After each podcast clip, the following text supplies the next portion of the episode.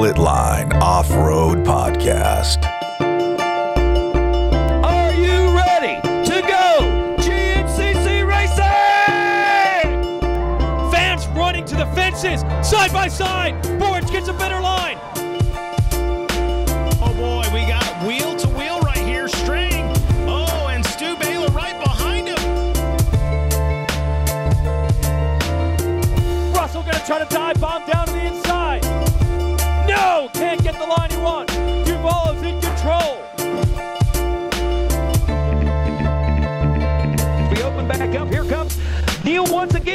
for the pass. Oh, bumping going on.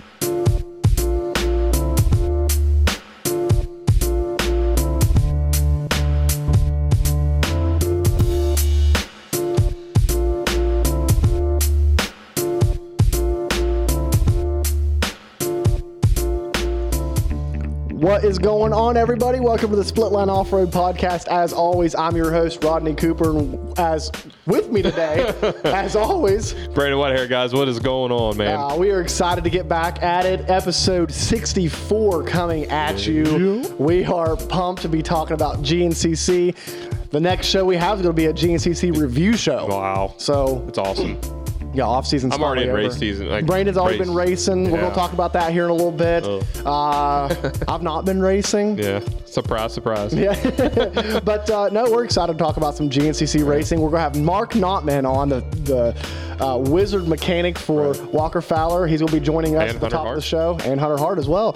And then we're going to be having Luke Nesler on um, What Doesn't Luke Do? Right, he's a man of all trades. Yeah, Impact Solutions uh, or Impact. Um, media. Media and uh, also his uh, EMTB racing and his E EMTB team. So we're going to be podcaster. and a podcast as well. yeah, so we're gonna be we're gonna be breaking down the uh, EMTB GNCC season with him. So definitely don't want to miss that. It's gonna be an awesome packed show today. Yeah. Uh, first and foremost, before we get going, we have to thank our awesome sponsors, Guts Racing. Ever since 1985, Guts has been in the game. Uh, they originated in Northern California. They make the best seat covers, seat foams. Nobody nicer in the business. Andy Gregg, super cool guy. Um, Custom jobs. custom jobs, anything you need, check them out. Uh, looks, style, performance, they got it all. Right. Don't trust us though. Yeah. Don't trust us. Nope. Trust guys like Thad Duvall in the woods. Trust guys like Joel Hetrick on the track. Right. Those guys are the ones that use those products to date or to uh, the ultimate performance. Brandon, you did use your I did. Guts Racing seat cover today. Yep. So uh, we got them, and uh, we're going to be giving away a Guts Racing seat cover here very soon. Very soon, first round. First round. So next week we'll be giving away a guts seat cover. So Right, that's so pretty awesome. Check be ready for that. Be ready for that for sure. We got Seal Savers. Thank you, Seal Savers, for coming on the show. Um, they are top notch Right. uh, seal saving technology with the fork seal savers, the coil savers, side by side savers. Uh, they got the um, uh, anything you need Right. for They even like for your watch. They even have like a little uh, th- uh cover for your watch Nice. to even save it. exactly hand palm savers Right. yeah those guys got it covered for sure uh, so we appreciate them coming on the show um, I mean, honestly, you guys put these pieces of equipment through enough Right. as it is. So do yourself a favor and put some uh, seal savers on. There's no better test than GNCC Right. racing. They work great in the sand this week. Kept, Yeah. kept all the sand out. Yeah, perfect. forks. It was awesome. And they take what, like three seconds to install? Yeah, I literally put them on like the morning, like right between our like my son was, was done racing. I then went back to the truck, zipped them up. Nice. They were done. Yep, absolutely. So uh, save 25% by using the code SPLITLINE with a capital S at anything on their site. Uh, so their already for affordable products are that much cheaper. Uh, and then we have Sunstar Sprockets and Chains. Those guys are awesome. Uh, best sprockets and chains available. Oh, yeah. Um, and they look sweet. Yeah, they do. They got like a. I got. I just got some on my bike. It's got a nice little cool design, brand new. Look at that sign up there. That's Yeah, a cool it's sign. Yeah, Yeah, I that's bet a- it's Sprocket. Yeah, look at that Yeah, sprocket. It's nice. Yeah, man. very, very nice. So uh, you can save 30% by going onto their um, um, going onto their website and using the split line code uh, split line 30 Mm-hmm. and I'll save you 30% on anything that you can get uh, sprockets or chains. And I tell you what, like you guys know as well as I do, that stuff's, you know, essential. Oh, yeah, yeah. and um, and you can't uh, I mean, you're going to have to use several you know several switch outs a year. So Oh, yeah. uh, make sure you guys use that code. And uh, if you want to support this show, that's the way you do it. Support those guys. So we appreciate it. So Brandon, tell me about your weekend. Man, it was awesome. Like for one, like the weather was great. That was like probably the best part leaving West Virginia, like 25, 30 degree weather, going down and be able to walk around in a t-shirt and a nice pair of pants or whatever, you know, um, chilling out. But um, track was awesome. The Full Gas Sprint Enduro, um, they're, they're, they came back this year. Everything ran smooth. Awesome. Hats off to those guys. Um, and the layout was awesome. I, the wood, uh, the Enduro side, like the, I really enjoyed the woods down there. Mm-hmm. There's like no rocks. I love it. Um, uh, you know how you know I hate rocks. Yeah, we know how you you know. You know, um, Rocks, mud. Right. Yeah, it was all perfect. Sand dirt. was fine. I didn't mind the sand. You know, especially when you fall over, it's like a nice little cushion. Brandon's one step above a concrete cowboy. I am. so did you talk to anybody down there this weekend? Yeah, uh, ran into Stu Baylor. Talked to him a little bit. Mm-hmm. He had you a good weekend. He did. He had a very good weekend. Uh, so yeah, that was pretty cool. Uh, didn't see Strang. I think I think we pulled out a little too soon to see Strang. Um, but uh, he was down there as well. Mm-hmm. Yep. Um, so yeah, I mean, they, those guys looked uh, looked pretty cool. Was that Tyler Medaglia Yes. that I saw? he on the was podium? Mm-hmm. ripping the cross section. Yeah, that's what I heard. He ripping like He's he a Canadian literally. Canadian motor per motocross, right? Yeah, yeah, yeah. He um he actually beat Stu in every cross test. Only reason um, Stu won is he brung it out in the enduro side in the woods a little bit. That's Um, awesome. but uh, yeah, the, um, back to the weekend. Um, it was great. Um, I ended up pulling second out. Um, Definitely not in riding shape, but uh, I got I got it got it done a little bit, and uh, I was the best thing about the whole weekend was Colton pulled off a third, and he really earned that third place. Yeah, so he, that's awesome. uh, he got on the podium. I think that was the most proud I ever was because uh, he's never rode in that kind of stuff in that deep, deep sand. Yeah. and uh, and he pulled it off, and it was great. That's good. That's awesome, and then uh, Jonathan ended up taking fifth, and uh, good weekend. Good weekend for the was Whitehair very- family. It was good. It was really good. Um, and trust me, like fifth place, I was like out of 18, so it wasn't like it was six or Yeah. seven or even ten. No, I, that's a big. Uh, it's good to see that um, that uh, uh, series back and Oh, doing yeah. well. And uh, um, from what I saw, you know, it looked like it had a huge turnout. Yeah. Uh, so it was cool to see that, and glad that uh, that you got to go down there and experience it for sure. Um, so uh, let's jump into fantasy. Yeah. Right. So uh, again, thank you guys for joining us on the fantasy uh, across the board. We got you guys on on uh, uh, Pulp MX Fantasy, Rocky Mountain ATV Fantasy. You guys are killing it. Um, obviously, we are not. We had decent Struggle. weekends. Yeah, Yeah. But and then soon. Soon is going to be the uh, p- uh, the um, split line fantasy. for So we're going to be coming out with a video Did we here. ever, did we ever come up with a cap? Are we capping it? Or The amount just- of players? Or, yeah, or, or are we just seeing how what kind of turnout? We'll see how many we get. Like I, I don't want we don't want too too many there right now because we gotta we gotta do it by hand. Hand, right. Uh, so this is like a test run for the season. So if you want to get in, make sure you. Uh, People's already sent their picks in, guys.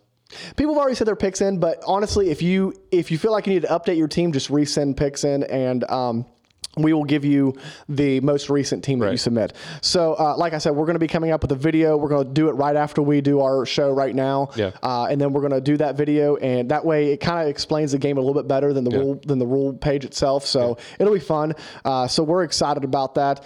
Um, so let's go into the Fantasy. let's go into the fantasy. Hey guys, if you like the show, make sure you like and share it Share it. on Facebook. Share it everywhere. Share it everywhere you can. Share it everywhere you can. Share it. So this weekend in Pulp, the winner was back flipping 336 with a 276. I know. That's high. I know. That's pretty high. He was probably up there. I would say he's probably And close. Kyler Murray, gosh, man. Come on, Kyler. Off season. Off season. Uh, 273. Mason.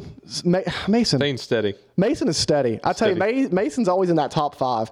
Uh, 253. Rodney Cooper and 250 Uh-huh. That guy's with a 252 was in fourth. Hammer 512 with, two, uh, with a score of 249. Uh, Dark Side MX, uh, Mr. Poopy Butt, Walker Taylor, and Brandon. You finished ninth, and then GNCC 62243. So that is the running order for this weekend.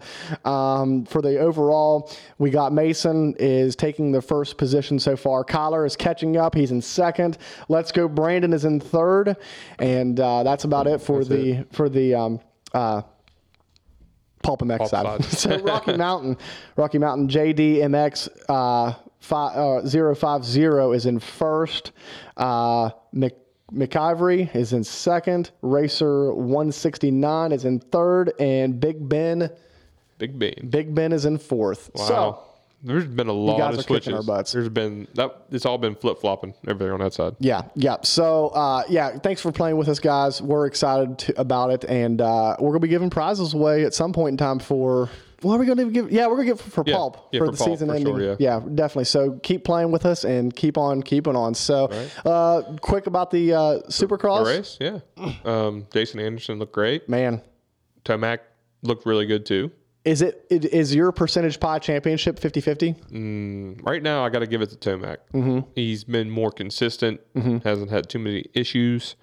Um, but Jason, I mean, if if if he can clean it up, uh, and plus we're going over to the East Coast where Tomac is more comfortable, where he usually does really well. The dirt changes a little bit, and I don't know if Anderson has got the rod that Cowie in the on the East Coast yet. Right. In that kind of in the dirt. So Right. we're going to see. Yeah, so I, I agree. I think that uh, Tomac is, you know, a little bit more consistent. Um, Anderson is, I think Anderson might have the speed, Oh, he definitely has speed. like like the top speed. He might be the fastest guy in the class right now. Yeah. But um, I don't know. I think that uh, I think that Tomac is a little bit more consistent. Um, are we sticking to Fork and Kenny Yeesh, That's a that's a rough for the career? I don't know about a career. I, I think he needs to do what Tomac did. And, He looks- and do it and do it like just a change. He looks miserable. yeah, he's got to. I think he's needs. But does he want to change? I don't know if he wants to, but I, don't mean. I think that's what he needs to do. I don't think, in my opinion, I I, I would be willing to bet that this is his final season. I don't know. We'll see. We'll see. But he just doesn't look like he's having fun. Yeah. Neither does neither does Cooper. Right. But Cooper looks like he needs a switch. What? I bet you. Why don't they just flip flop? I bet you Cooper's on. A, they could. They could. They could just flip flop. I bet you Cooper is on a blue bike next year. You think? No, I don't know. I don't think he'll go back. I don't think he will. It's Star. he loved Star. he did not I like kn- Factory Yamaha. I know, I know, I'm telling but uh, you never know. You Guys, never know. comment. Comment. See what you, think. You know, it's just like, do you think Aaron Plessinger's kicking himself in the butt? Right Maybe now? a little bit, but a hair? but he- he's making more money. Mm, Yeah, I mean, but would, would you? I mean, if he's winning races on a blue bike, Right. maybe maybe he's making more money then. Right. knows? Right. I don't know. So, well, let's. Uh, oh, real quick, two fifties. That was a crap show, wasn't it? Uh, I'm just so mad at Jo Shimoda. That's all. There was two. yeah, for fantasy reasons. fantasy there was reasons. two guys in that entire class that didn't wreck. Christian Craig. Mm-hmm. Mm-hmm. And Vince Friese. Man, what amazing story this Right. is with Vince Friese. I, I love you, it. you're a big Vince Friese fan. I'm a fan funny. of drama. I'm a fan of drama. Give me all of the drama. I'm telling you, it is awesome. It's beautiful. I love it. Uh, it, it- It's great. It's great to see what he's doing. And um, I mean, Yeah. you know, the Christian thing was that was a little rough. But uh, hey, did you see James Stewart's uh, uh, take on that? No, I didn't. James Stewart says it's a racing incident. Yeah, I he don't said know. Christian shouldn't have, shouldn't have went outside on the guy that uh, is known for that. Well, he was. That was his lane. What was he supposed to do? Like cross him up like Vince Friese was? I Like, mean, Vince was Vince was oh, he's already on the outside. He's Vince taking a was tough loss. Vince was in the lead until the very last second. I don't know. No, I, well, he, he had the pass. He had the wheel. He It's had the, the way- he- but he had Yeah. the wheel before. I don't- He had the wheel going into the sand section. You're crazy. I'm just saying. so uh, let's talk a little bit about the race weekend that you were at. Stu won. Right. Tyler Medaglia in, in, se- in second, second, yeah. and Josh, Josh in in third. third, yeah. Man, I tell you what, Stu is on a tear. Yeah. Yeah. And oh gosh, he's going to be tough to beat this year. it's it's it's going to be interesting because he, you know we we're on you know the Full Gas Sprints one thing then you also have the other guys like Layne Michael and and, and Johnny Girroir and, and Josh Toth and all those guys are over at the US Sprint Enduro also doing that and then um, so so it's kind of splitting up a little bit and it's it's pretty cool and we're going to ready to see them all line up this weekend Tyler Medaglia? no no no Hey, so the guy that is coming over from Europe, right I'm excited to see what he can do. Right.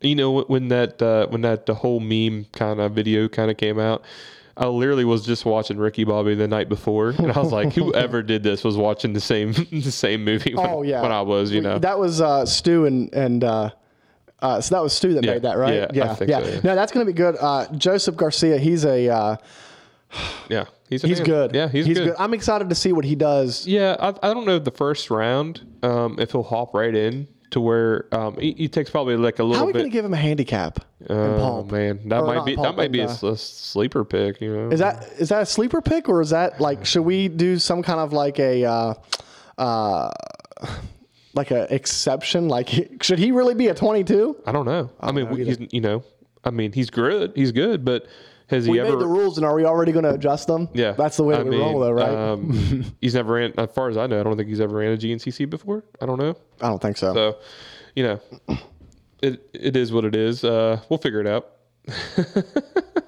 We'll, we're going to uh, shoot from the hip, so we will talk about that in the next show that's going to be coming up here in just a little bit. Uh, Mm-hmm. Yeah. Do you ready to get Mark on the phone? Yeah, let's get him on. All right, guys, we're going to call Mark Notman and uh, uh, get him on the phone. I'm excited to talk to him. Yeah. Um, Yeah. I mean, the Get man, the man builds tanks Right. for ATVs. You get some pointers off that guy. yeah, no doubt. Maintenance, right? Ah, quad, especially quads, man. Yeah, You- you're always working on those things. Oh yeah, for 20 sure. Like 24 7. Go for a 10 minute ride and got a three hours of wrenching.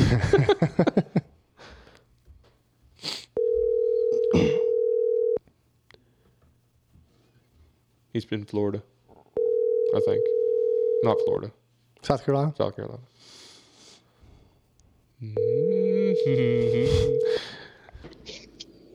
What's going on, guys? Hey, Hey. Mark, how's it going? Oh, not too bad. Trying to stay warm down here in South Carolina. Oh, what's the temperature down there? Brandon was just bragging about how warm it was uh, this past weekend down there. Uh, it's probably like high 40s right now. It's uh, it's pretty nice today, but it's definitely cooled off Yeah, then once the the, sun went down. the mornings and the evenings kind of get a little bit chilly. yeah, for sure. Yeah, I think I think it's supposed to be go down to 28 tonight, so it's gonna be a little chilly. Oh man, But uh, we're used to it coming from Ohio, so we've been dealing with that the last couple weeks. no Right, doubt, no right. doubt. That's kind of a buzzkill going south though, thinking you're running into 60s and 70s. Yeah, heck, drive 600 miles and uh, run into the same, pretty much the same weather. Same so weather. yeah, yeah, for sure. So, hey, Mark, thanks for coming on the show. Uh, those of you guys that don't know Mark Notman, he is the uh, the mechanic for for Walker Fowler, seven time champ, and uh, he also is now uh, doing work for uh, Hunter Hart and uh, anybody else. Mark? I've been working on Johnny's stuff since 2014, I believe. I think, Oh, okay. The end of 2014. Okay. Um, started working on all his stuff. So, yeah, the last uh, seven years, I'd say, has uh, been Walker and Johnny's stuff. And then uh, got hooked up with Hunter uh, at the end of 2020, just helping him out with some suspension stuff. And um, that led into you know, prepping his race bikes and building his race bikes last year. Yeah. So that so the other guys wasn't giving you enough work to do. Is that what you're saying? Exactly. So, and then uh, Mark's no uh, uh, uh, slouch on the on the quad himself Right. either, though. Uh, we've seen where you've done some. Was it last year or the year before where you want? Did you win an overall in the morning class? um, I did. I didn't. I never won an overall in the morning class.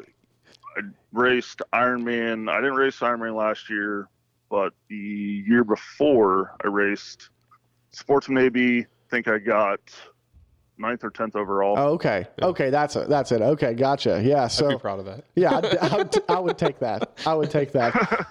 Yeah, I you haven't get- been riding. Uh, I haven't been riding much. Um, obviously, I did the the Heartland that year with Walker and Johnny, but I don't think I had rode really anything in between. Kind of just uh, decided to take the quad and hop on it since we had the championship wrapped up. And uh, yeah, track was good, weather was good, so went out and rode. I did it the year before as well, but that was at Mutter, um, and it was it was pretty miserable, but had a good time. I think I was top sport quad finisher that day in the morning. I think I was. That's the one I was sixth thinking of. That's one I was Yeah. top sports quad quad finisher. Well, I mean, in a mutter, Yeah. that's pretty uh, impressive because I'm sure that those uh, four by fours really, uh, really, uh, they they had their work pretty uh, easily cut out for them. Oh, definitely. The track it wasn't actually too bad for us.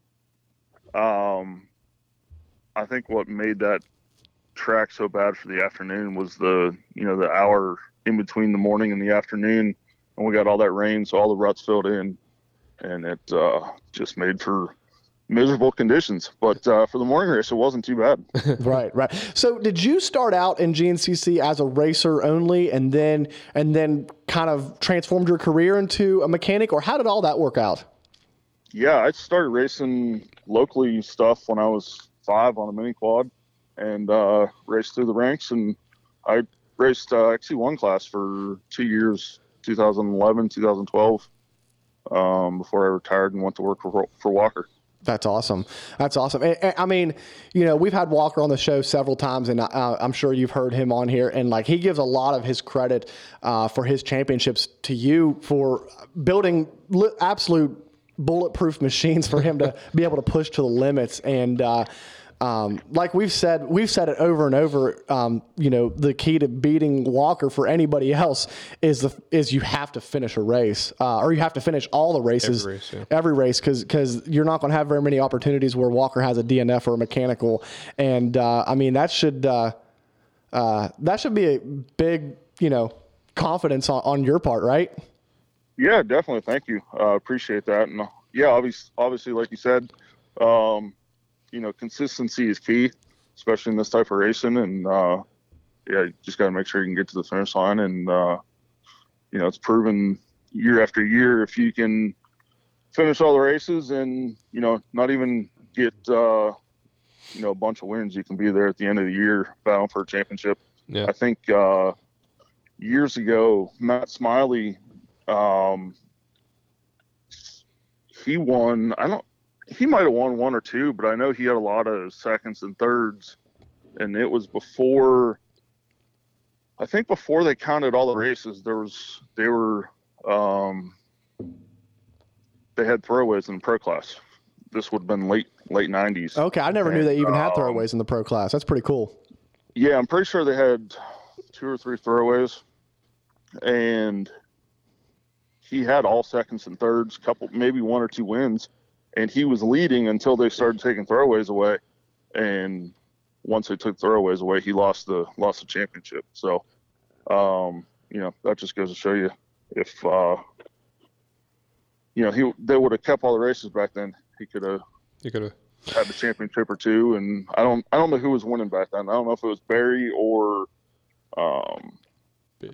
Bill, Bill, but yeah. you know history might have been a little bit different. Well, how impressive is that back then? Like, like, like that's like without tire balls, right? I'm assuming that's without tire balls and tire that- blocks. yeah, and, that was that was before that because I think tire balls came into the into the scene 05, 06, somewhere in there. what a game I think I got changer those things set are. 06 or so. Oh yeah, definitely. I mean, you went from you know rock races to you know making sure what lines you were taking and making sure you didn't didn't cut a tire to now it's just you know oh there's a rock just hammer down. Just blitz it.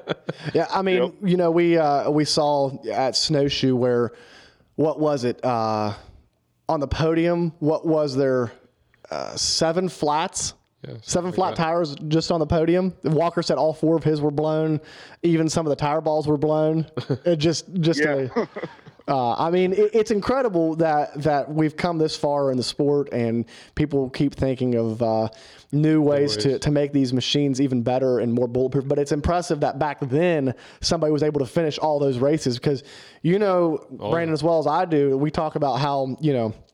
Uh, meticulous these things can be. Oh, yeah. and Yeah. Uh, uh, to be able to put it through the ringer in the 90s and come out, that's pretty. That's pretty impressive. Very good. Yeah. Yeah, definitely. I don't know. I don't know how them guys did it back in the day on, uh, you know, the the suspension they had, or I should say, lack of suspension Right, they had. right. Um, they had a little bit, but nothing nothing like we got today. Yeah. Um, you know, no tire balls or flat proof prevention. So it was uh, definitely interesting for sure. So so on the on these big uh, big night races uh, or, or during the during the races, so how how much sleep are you losing when sometimes uh, uh, building these motors and, and uh, you, you do you do the motors or do you, or what all do you actually do? I don't do any of the cylinder head porting. Um, I do all the you know assembly, gotcha. whatnot. How many So how many Johnny's got uh, Johnny has BNR doing his his stuff. Walker has Moto Experts out in Indiana doing his you know cylinder heads and Mhm. throttle bodies and stuff like that. Um, aside from that, pretty much I do the rest. um, as far as building shocks and um, you know assembling everything else. So it's pretty much all done in house at uh, at the shop So, here in Ohio. so if you're like laid in bed at night going, did I did I torque that last bolt? yeah, I've done that a few times, and uh, typically if I do that, I, I go back out and check it. So That's I don't uh, don't want any failures. And that's So, that's what Walker said. Walker was telling us about how there could be like a, a circlip or circlip that's laying on the bench, and it's probably not from that motor, but you're going to tear the motor apart just in case. yep. There was uh, I think 2016, the last the last part of the season. There was two races that were back to back weekends. So we had one race uh, one weekend, then the following weekend we had a makeup race. And I was building both bikes because obviously we didn't have any turnaround time to pretty much you know prep the, the first bike for the following weekend. And I was doing motors one day and put the one top end on, went was doing the other one, and I was putting the rings on the piston and putting the cylinder on. I'm like, man, I don't remember like looking at the rings to make sure that they were the right side up. But it was just just habit and you know just trying to knock everything out. I tore that one top end back apart just to make sure. I mean, it was right, but just like yeah. got to thinking, I'm like, man, I don't remember doing this, so tore it back apart.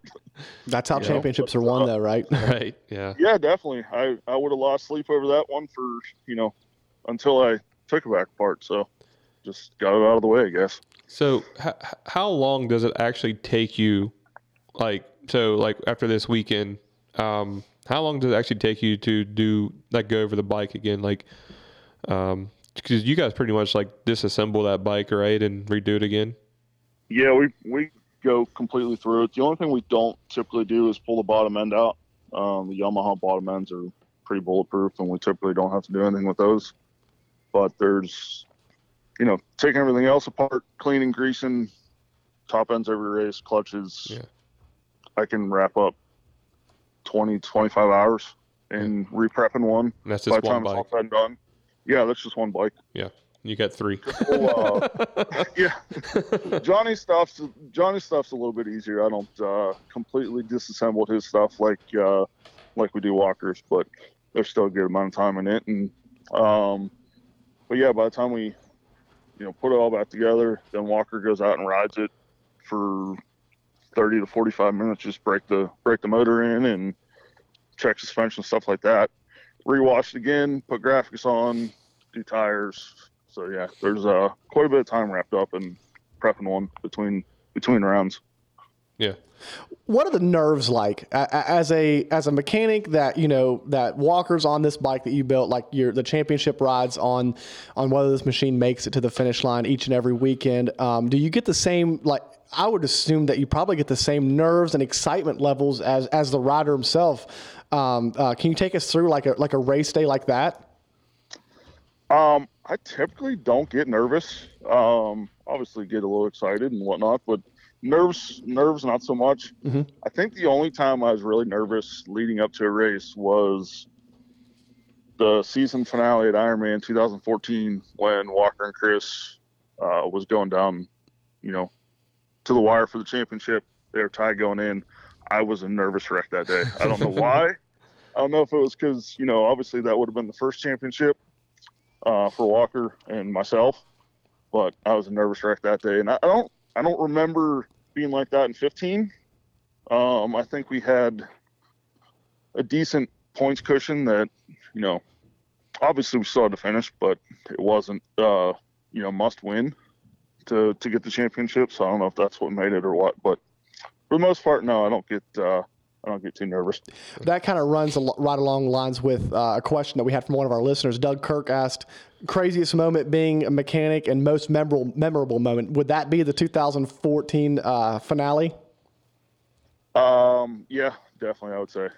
Yeah, that's there's obviously there's been a lot of lot of memorable ones. Um, obviously 14 didn't uh, end in our in our favor, but uh, still uh, one to remember. And then obviously 2015, you know, the first championship, that was uh, that was a good one. And I would say 2017, uh, Walker won 12 or 13 rounds, and Johnny won the won the spoiler. Uh, I was actually undefeated that season, so that one, uh, that whole season was pretty cool. Yeah, That's cool. Yeah, that, yeah, that's pretty cool. And, and you know, Walker has even you know he told us that that race that in 2014.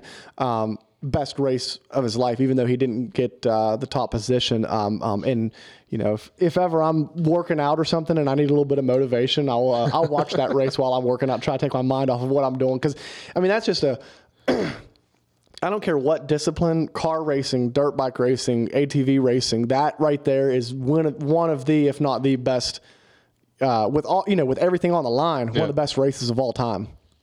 Definitely. I wish they could have had, um, like even all the the announcer stuff from like during the race because like in the pits during that race it was wild, especially the last lap. Um, obviously we were parked right next to Borich's crew, and I don't know there was four or five times on the last lap they would come over the radio and say that you know Walker just took the lead or Chris took it back, so we were all yelling and screaming in the pit. so it was, it was a fun one for sure. Yeah. So are you were you like are you like the first like paid mechanic kind of for the quad like uh like to be a single guy like that? Or or there or the other ones like you know like a lot of the quad guys like most of the time they do their own work or dads or whatever. Are you like the first were you kind of like the first paid one? I I don't think so. okay. Chris had um, John drawing a blank his last name, but John was Chris's mechanic for years when he was with Suzuki, and I think even before that on the on the Honda, and then Ballance had Brock Booth and Elliot Skaggs. I don't. I think they were paid by Bill. Um, I know they were all good friends, but I think they were, you know, obviously paid as well. So I don't think I was the first. Um, and obviously with the you just missing with two good Can-Am, champions the Can-Am team and the KTM team, Yeah. you know, they all they all had paid mechanics. So right I don't think I was the first one, but okay. Yeah, I, I, I was just. It, it's funny. You just named two two uh, champions uh, that you know that had mechan- good mechanics working on their stuff. So, um, you know, I think that's what it's going to ta- what it takes. I mean, honestly, that is what it takes. I mean, it's a huge element, and uh, uh, I mean, you know, these riders to do stuff themselves is kind of really tough, especially when you're you're you know you're training, you're trying to eat right, you're trying to ride as much as you can, and then and then you jump on what what you just put a ton of hours refresh refreshing the motor and the bike and everything, and you jump on it and you're kind of like, oh, should I should I really practice? You know, two or three times this week, or should I take it easy on this bike? uh, I- yep. I, I don't know how some of them guys do it. Like you know, Chris Sports, he he does a lot of his own work. Yeah. Um, and like you said, practices and wrenches on local bikes and or practice bikes. Goes to the gym, and you know, it's uh definitely a lot. You know it's who's a a lot for it's a lot for me. Yeah, you know, you know that makes me think, and we mentioned this guy a ton on the show. Is Chad Wienen Yeah, to be able to, you know, be basically his own mechanic? I think he has somebody that comes with him on the weekends to to help with races, but he builds his own bikes and does all of his own, own mechanic. I believe, yeah, he does. Um, and then to do it at the he used level he to. does it is just wild. Yep, for sure. And I know he's he's even doing motors. Like I think Chris, I don't know that Chris does his own motors. Um, I think he has somebody else do those. But as far as Chad goes, he's assembling you know cylinder heads and bottom ends, and I don't know if he does suspension stuff. I think he still sends that stuff to Fox, but everything else, you know, he's building right. building bikes in the off season and getting everything ready. Right. So another question I have is, you know, we have all these races throughout the year that are in completely different terrains. Like we're going to be going from clear from South Carolina, Florida, up into the mountains of, of Snowshoe and, you know, kind of everywhere in between. And a lot of these, you know, you look at like supercross or motocross and those guys, it's all set up, set up, set up. And they're always talking about tweaking and little clicker adjustments. Um, how much goes into like that when it comes to a championship level ATV cross country rider? honestly, we don't change setup a whole bunch. We'll change stuff here and there. Uh, obviously, between you know the dirt here in South Carolina and then going to Florida, there's a little bit different setup.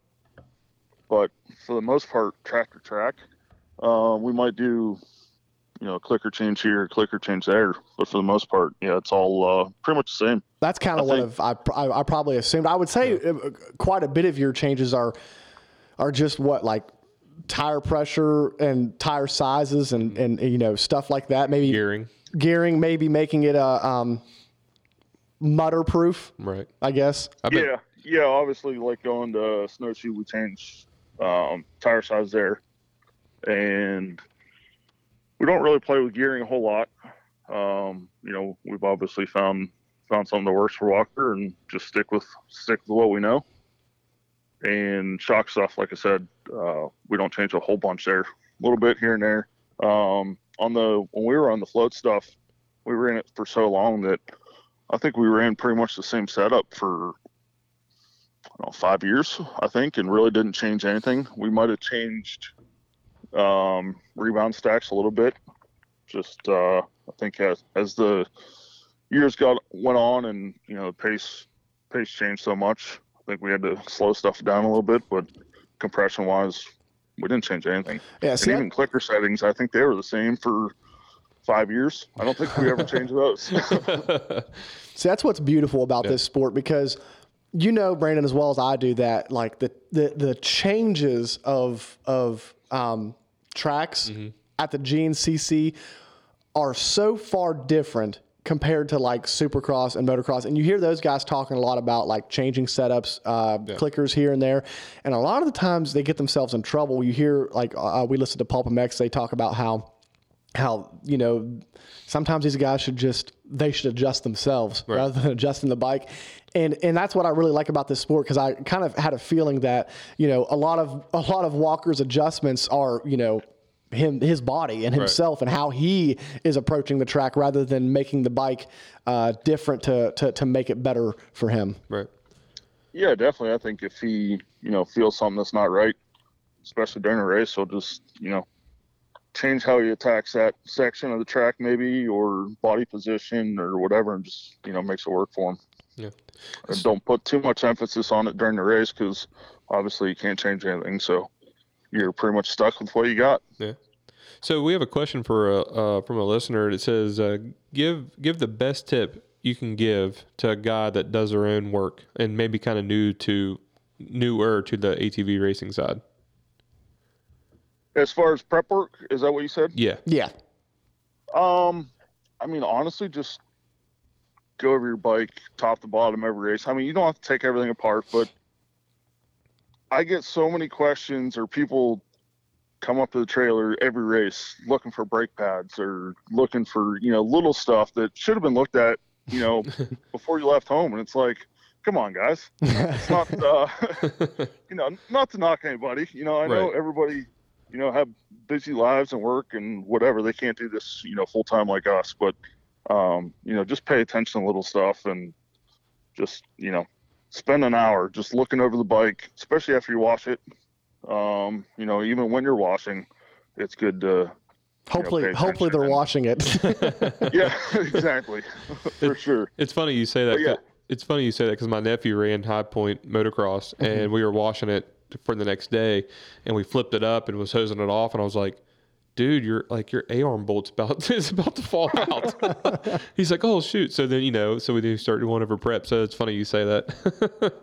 Yep, that and you know just checking nuts and bolts and uh, you know checking wire harnesses, stuff like that for rub spots. And you know you, you drive however far, you know, six hundred thousand miles, and you know obviously you don't want to waste all that time and money no, right. going to these races just to you know have a mechanical failure or you know something dumb happen that could have been prevented before you left home. Yeah, I ran a full local series uh, two years ago, and and it is like I miss racing. I don't miss Mech- yeah. the mechanicking part of it, and that was just for a local series. Well, that's what I was getting ready to say. I, I was like, it's crazy how much because we both done it. Like we, you know, we both, me and Coop, both, both ran a, amateur a, motocross on ATVs, and it seemed like we raced on Saturday and Sunday, and then all week we were either fixing things, work, going over bolts and oil and filter. Like it's just, it's it's like a full time job. Definitely, it's never ending. Right. So another listener wants to know how much horsepower are your motors putting out? Is that a secret? 80 horsepower. 80 horsepower. Is that- no, that's that's that's definitely a lie. Uh, they're they're pushing mid to high 50s. Um, torques mid to high 30s.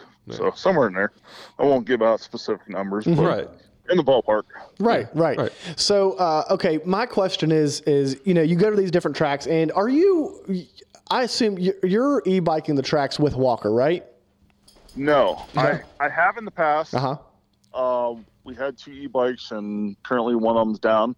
Um, so, but he'll, you know, he'll tell us if there's a bad spot, you know, at the seventh mile mark or whatever. We'll try to get people out there. Um, we typically have one or two people out there. We got some friends, uh, Dave Childers and his son.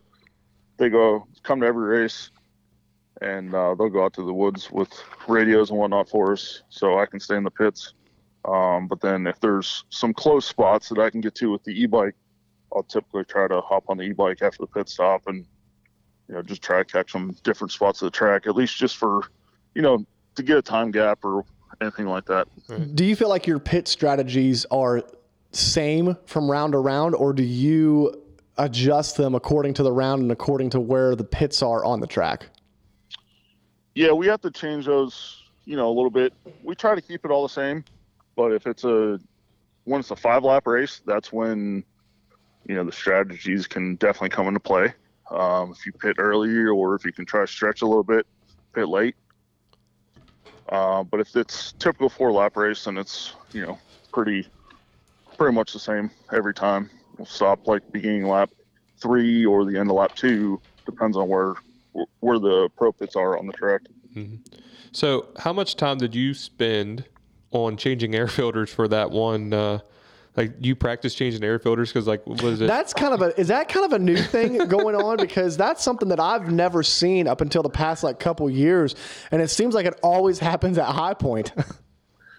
Yeah, we've had some gnarly dusty races there, and I think it was 2020. Was it 2020? Yeah, Can't remember right. if it was 19 and 20 or if it was 20 and 21. So it wasn't Was twenty. It wasn't twenty one. It was 19. It and was 20. 19 and 20, but I believe it was this because we went there twice Yeah, um, in 20. I believe it was the second time because I raced the first one and was happy that I did not race the second one. Yep, yep. Okay, so the first one, we just, I mean, Walker obviously biked the track, and I think I actually might have biked that one with him, or I started to, and I think I broke the chain on my e-bike. Uh, but anyways, we decided like, hey, we might as well just have a spare filter just in case, you know, it gets that bad. Mhm. And sure enough, he come in, you know, for the fuel stuff. Was like, we got to change this filter. It's it's already plugging up. So then going into 20, when he biked the track on Friday, he's like, it's going to be the same, if not worse. Mhm. So we had obviously had a filter ready, and I mean, we don't practice changing filters, so probably should. Um, because we're a little bit slower. I think uh, Cole's pit stop the last lap, which ended up winning the race for Cole in 20. He got it done considerably quicker than we did. Um, I mean, I was just taking my time trying to trying to make sure the filter's on because those things can be, you know, pain to get the filter on and make sure it's on underneath. Um, right. so Cole and his guys definitely did it quicker. Um, but we also did it, I think, a lap earlier than he did too. right.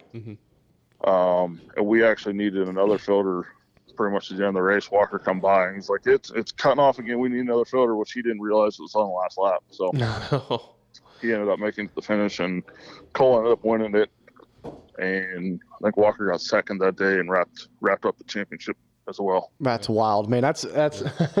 I can't imagine changing a filter in the middle of a race, and uh, I'd be so paranoid because like I'm, I'm kind of particular when I get like take my filter Yeah. off. I'm like sure no dirt's going going in there and stuff. oh yeah, And you're pulling Which at that. that point it, it really didn't matter because it had already sucked the dirt right through the filter. That's the true. First, the first one, and I mean when I pulled the filter off, it was just like dust in the intake.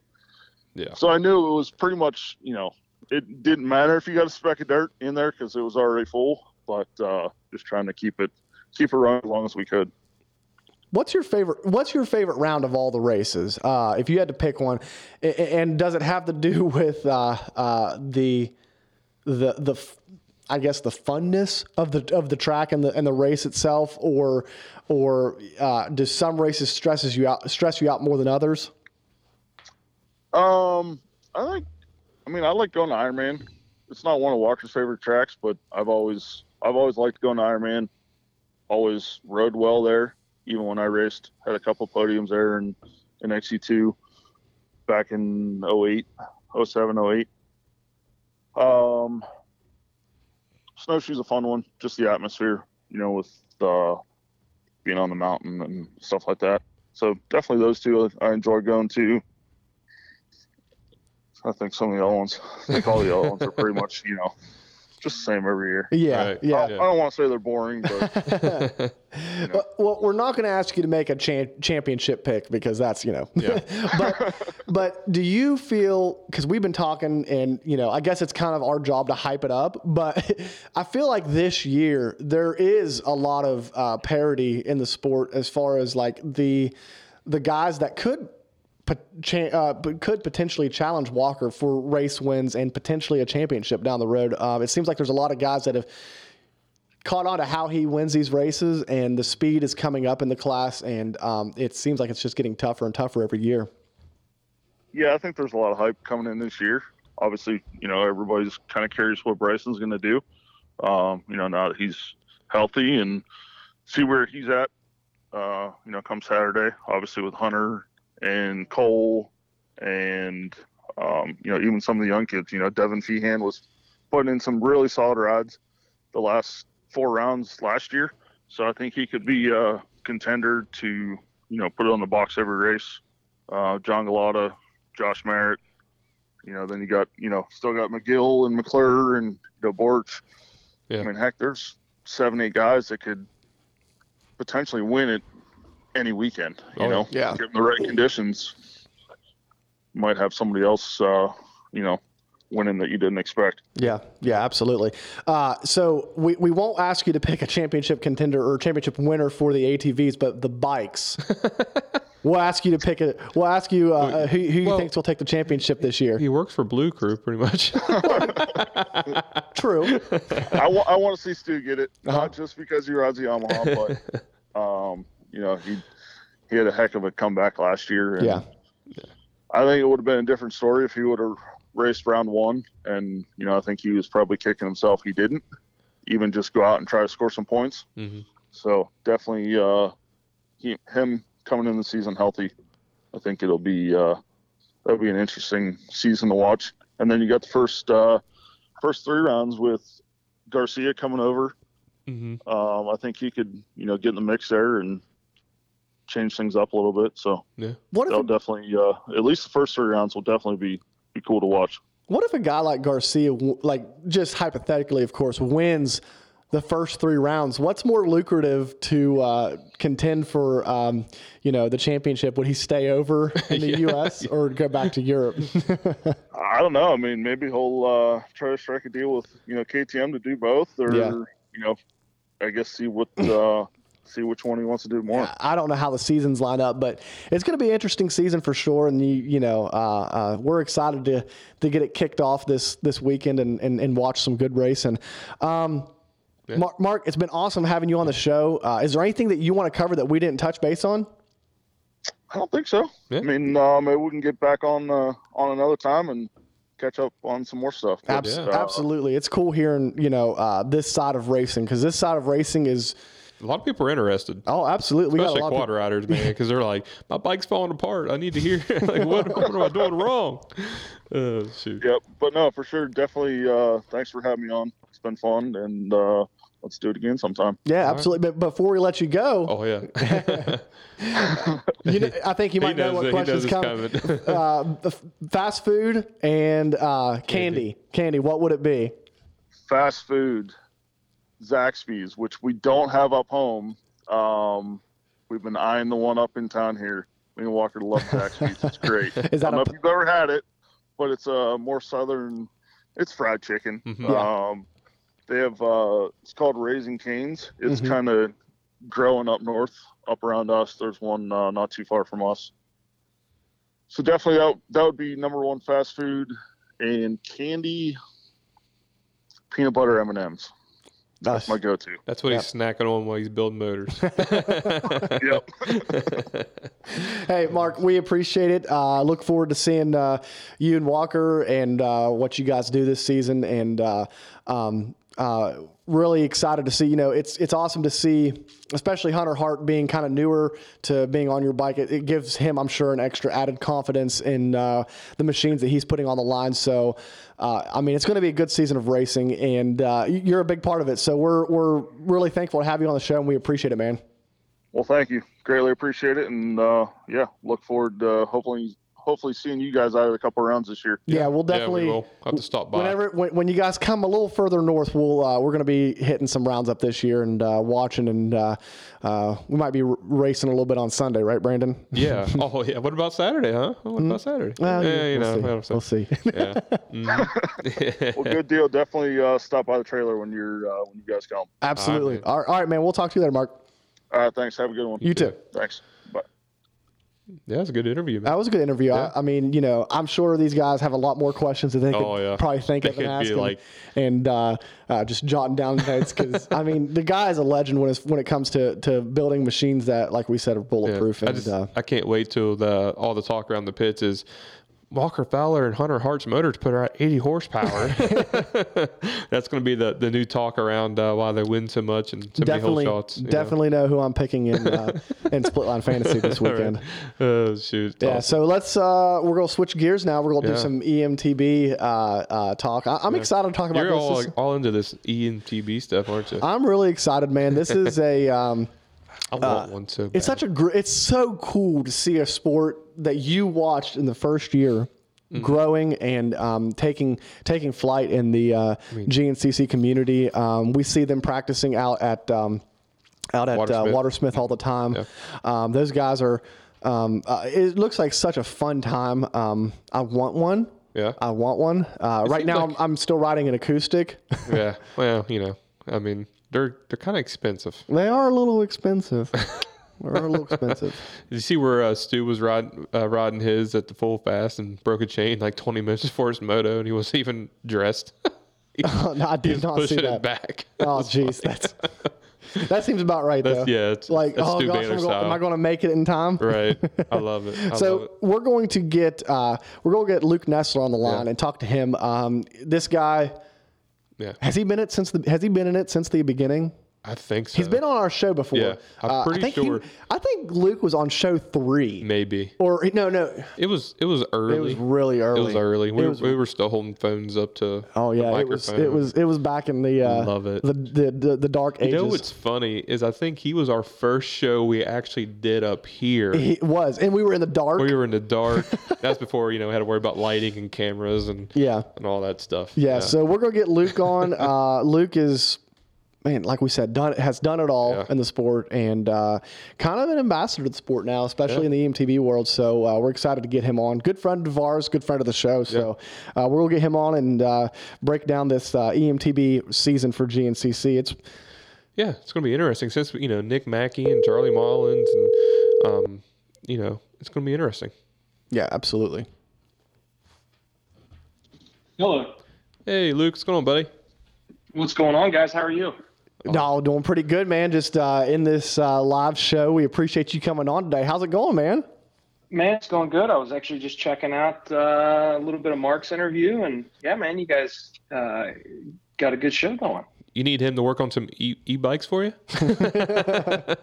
Hey, man, if he can get 80 horse, or horsepower out of an e-bike, I'd love to get him. Uh, Or you know, if get you- him over. If he's getting 80 out of the ATVs, we'll maybe get like a thousand watts out of the. Uh, That's right. yeah. hey, quick question. Um, uh, speaking of thousand watts, my dad has one of those QuietKats. Are a thousand watts? Uh, are we? Can we? Can we race those at the GNCC? No, man, that's I didn't know those those put out quite that much. So all the uh, all the bikes that um, that we run put out about 250 um, watts of power in addition to you know what we're pushing on the pedals, right? So when you're on an acoustic bike, a lot of guys that train on road bikes or regular mountain bikes, they they measure their their wattage output, and that tells them essentially how hard they're pushing on the pedals, and they see how long they can hold that. Um, and the bikes give us 250 watts of uh, of pedal assist essentially. So Yeah. you know, you're uh, you're you're sometimes you're doubling uh, your you know your power output between your legs and, and the motor. Yeah. Wow. Big bore class. Yeah, absolutely. that uh, That's right, baby. that thousand that thousand watt uh, machine. Um, i- i- if you are a uh, DNR officer, it only puts out 750. Just to let you guys know, that's all it puts out uh, because that's that's the maximum that's a maximum limit for um, for uh, Oh, really? yeah. Why they make them so big then? Well, I mean, you can still put a sticker on it that says 750. Oh, okay. There's no identifying marks on that thing. Yeah, so we're good. So he's that guy that shows up with. I hey man, it. it, it, if, if they don't catch you, it doesn't count. It's Nah, all right. absolutely, absolutely. So, and then around here, they're not used to seeing stuff like that. So, uh, Mark, or I'm sorry, Come on, Mark. Yeah, Luke. Sorry, we're just you know two interviews in one day. Luke, uh, you know we were just talking about before you came on the show how it is so cool to see this sport growing um, right before our eyes, and uh, it just seems like the the numbers and attendance are are are are multiplying every single year, every single race, and it's just getting bigger and bigger. And uh, I mean, you're a big part of of that uh, that growth as well. I mean, how cool is that to see what's going on each and every year here? Man, it is cool, um, and and I, I am definitely trying to play a role and grow in the sport. Um, and it's you know I got into it because of a good friend of mine, and um, you know one of the members of our our team, uh, his name's Colin Dearman, and he got me into it. And he was racing in 2019, and then in, in 2020 I was you know racing BMX, and he was like, man, you got to come try these things. And I I rode one and got hooked and bought one and then I raced John Penton was my first race and I think I ended up doing three uh, three races in 2019 um, and man there was there was a few people at the race I think is the best way to explain uh, the three that I did. And and you know you fast forward to 2020 we weren't sure we were going to have a season and it ends up you know all, all the races are pretty big and and they grew throughout the year and then last year it was even bigger and um, you know the Coombs family added some more classes and then they you know they, they did it again this year. They added some more classes to give people a little bit more of a, a fair playing field. Um, and it has been really really cool to see it grow um, to see the women's class grow to see the youth classes grow. Uh, it's it's been exciting man. I'm excited to you know see what happens this year with it too. Yeah, for sure. It seems like it seems like everywhere you look, um, e-bikes are just popping up. So and, and, and it's it's growing. Every, everybody seems to really, really, really enjoy them. Um, I'm myself never really got to ride one, but uh, I think I'd have to sell a toy to, to get one. We're still on the acoustic train over here. Yeah. we got to get you guys to Morgantown, man. We got uh, we, we've got some you guys can test ride for sure. You're just down the road from us, so we can fix that. Yeah, absolutely. I know we talked about that last time you were on the show, and we were talking about the last time you were on the show just a little bit ago. Uh, we were actually in this studio before it was a studio, before it had lights. Like we were sitting up here in the dark, like hold, holding the phone like this to the uh, to, the the, mic, microphone. yeah. That's it great. was Yeah, man, stuff. you guys have come a long way. It's a professional setup now. We're, Yeah. we're getting there. We just got to get some uh, some stuff on the walls a little bit better, but we're getting there. maybe maybe one day have a professional studio like uh, like you have uh, Yeah. with with your show. yeah, that's right, man. How, how is the marketing uh, pod going for you guys? Don't get Yeah, it's it, man. It, yeah, it's gone. It's been going really well. We've we've had some pretty cool guests. Uh, I think we're on show 108. Will come out this week, and man, it's uh, just as a fan of the sport, it's been you know surreal having some of the guests that I've had on. You know, people that I've you know uh, looked up to since I was a kid. I mean, man, we've had Troy Lee on. We've had Jeremy McGrath, and um, you know, in a couple weeks we're going to have Kristen Beat. Uh, we've had Daniel Blair on a few times. Just some really, really cool people in the sport that are doing really unique things. We had, you know, uh, Donny Emler Jr. on a couple times talking about some of the exciting things at FMF, and it's uh, it's a man, it's a lot of fun. I, I don't really make any money on the show. My my money's made through my marketing company, but I do that show just to meet cool people and uh, you know, and and tell some really cool stories. So it's been fun. Yeah, yeah. I, I've listened to multiple ones and they're really well. Oh Pretty yeah, good- they're they're awesome, and it's so cool. Like you know, uh, I'm I'm a big fan of Daniel Blair, uh, so I listen to pretty much anything he he's on. And then you know, I mean, Jerry McGrath. yeah, he doesn't listen to him. I mean, yeah. chill, Luke. I mean, you're. I mean, at what point, you know, you at what point do you reach the pinnacle of interviews? Is it is it with Jerry McGrath? It's with us, man. It's with us. No. Man, I you know it's funny. I uh, I get these people lined up, and I'm like, okay, don't don't get starstruck. And I I, I don't know. I guess I just kind of go get numb to it. But it's Mm-hmm. uh, it happens, and then after I get done, my my producer's name's Josh. We'll just kind of sit there and like a couple of guests, we just kind of stared at each other for a second after we hung up, and we're like, uh, we just interviewed, you know, Jeremy McGrath.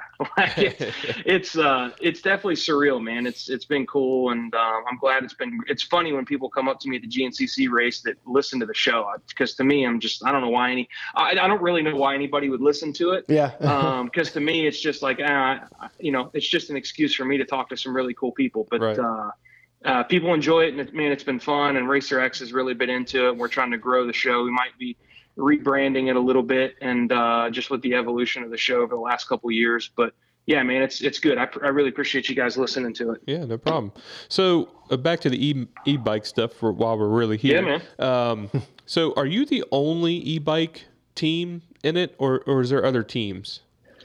No, man, that, that's what's cool. There, there are other teams now. Uh, I am pretty, I'm really proud of the fact that I created the first e-bike team in the history of the sport in the United States. Um, and yeah, I did it when you know the sport was brand new, and I saw an opportunity. And uh, really, for me, it was just an excuse to take all my dysfunctional friends racing and get sponsors to, to pay our way to do so. But we came together and and uh, everybody, you know, as a team effort, really made made us look good. All my riders and and you know their spouses and their kids, like we really pulled off the professional appearance, and it got us more support this year. But something else that's done over the last couple of years have inspired you know other uh, other teams to, to start up. And, and gear, you know, went from just being a bike shop at the race to you know they've they've made comments about wanting to be more of a team environment and i think they're doing some really cool things this season so we're not the only team there's a there's a um, there are a couple that are starting to pop up here and there, and my hope is to see even more. Um, You know, we'd love to welcome the competition, and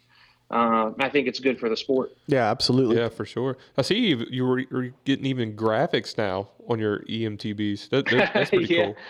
Yeah, we've we've got a really good relationship with uh, Chris and Christina Denny at Roost MX, and they actually got into mountain biking themselves this past year, and um, they came to Snowshoe uh, for the World Cup, the Mountain Bike World Cup, and I got to spend some time with them, and they're wanting to take their you know their skills and their talents with what they're doing with moto graphics and apply it to the the e-bike community, and and we've uh, got them as one of our big supporters this year, making our pits look you know top notch but they're uh, we've you know helped them develop you know custom fully wrapped graphics for e-bikes which you know they're you know the same style of graphics on a quad or a, or a, or, or a bike. So they're, they're thick but they're still lightweight. So you know it helps you preserve and maintain your bike and not get dings and nicks in it. You can really customize it make it look cool. So all of our bikes I think people will be pretty uh, pretty impressed with the way that our our fleet of uh, specialized Levos look this season, and that's that's all you know Roost and Max. Yeah, yeah. I mean, uh, I saw you guys there at the, the at High Point last year, and you guys already look pretty good in, in all your uh, same gear and all that. So, is just another uh, just another add tou adding touch to it. So, it should be interesting. Yeah, absolutely. Um, so you want to talk about this pro class? Oh, yes. I'm excited about this. Yeah. Because, you know, so, you know, for as long as the sport has been around, Charlie Mullins has been dominating the sport, right? Right. Um, Yeah. Last year, um, he's been challenged. Right. He was challenged a lot. Uh, Nick Mackey is has has stepped up and won several races um, this year, and I, I believe, yeah, we even had three winners. Kyler, or I'm sorry, Kyle Smith won a race as well, but uh, Nick Mackey has really put the pressure on Charlie, and and it seemed like a lot of these finishes, like they both were in the frame of the finish uh, when it came down to the last lap and uh, the finish line. Yeah, man, it's uh, I, I'm excited for the pro class this year. I'm uh, I like all the guys that are um, at the front end of that. I'm I've gotten pretty close with uh, Nick and his girlfriend Jenny the past year, and um, and you know I've had several conversations with Kyle, and uh, and yeah, we, we talked to Charlie here and there too. They, those three guys put on a a hell of a show. And man, I'll, I'll be honest. I think Charlie's going to have his hands full um, this year. Uh, I think Nick is is is one part of that equation. But man, I think somebody that you know, if he's if he's as invested in the sport this year as he has been the last two years, and I believe he is. I think Kyle is going to be. Um, you know, he's going to be a title contender maybe from day one. The kid's built like a pro XC mountain biker, and and he's proven, you know, he can he can win. And uh, Nick is he's a, a Florida state champion.